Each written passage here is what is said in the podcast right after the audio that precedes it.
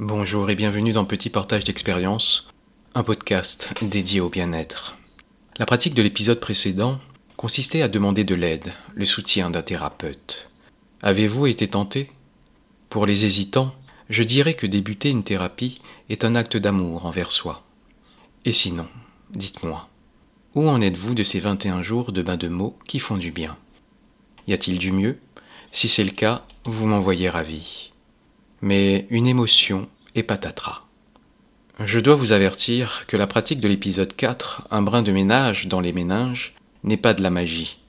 Cette kyrielle de termes assainissants aux vertus apaisantes se retrouvera démunie de son effet face à l'expression d'un seul et unique mot, la peur. Oui, encore une fois, rien que son nom fait frémir. La peur n'est pas à prendre à la légère tant elle est capable de ruiner tous nos efforts jusqu'à anéantir notre volonté. Son pouvoir et son influence sur nous paraissent sans bornes. Qui aime la ressentir? Personne, à mon avis.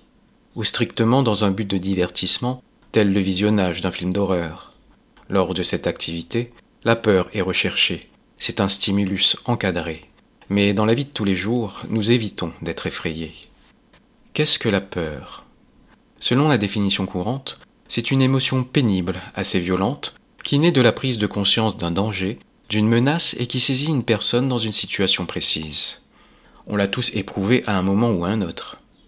À un moment, soit un espace-temps qui comprend à la fois le passé, le présent et le futur. La peur paraît sans limite temporelle, capable de trouver racine n'importe où sur la courbe du temps. Elle plante son drapeau et envahit le territoire de notre esprit à l'horaire qui lui convient. À la base, la peur est un mécanisme de survie cette émotion est une émotion aidante pour permettre à l'homme de rester en vie. L'époque des premiers humains s'avérait hostile, un système d'alarme intérieure se voulait alors nécessaire, voire salutaire, afin de sauver sa peau. Rappelez-vous le passage de la cueillette des fruits dans le premier épisode. Dans notre époque actuelle et dans le présent, la peur est légitime uniquement lorsqu'elle nous évite d'aller face au danger.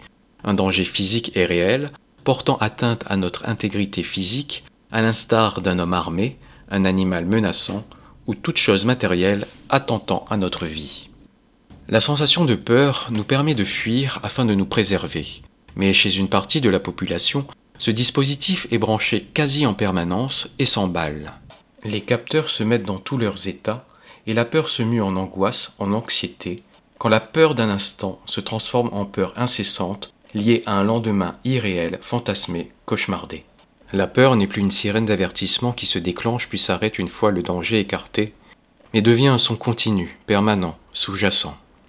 Permettez-moi un parallèle hautement schématisé, vulgarisé, juste pour l'exemple.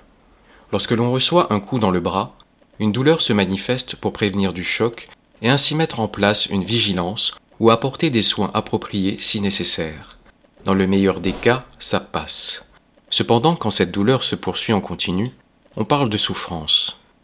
Un examen médical approfondi s'établit, et tout est mis en œuvre pour soulager cette souffrance et tenter de la guérir.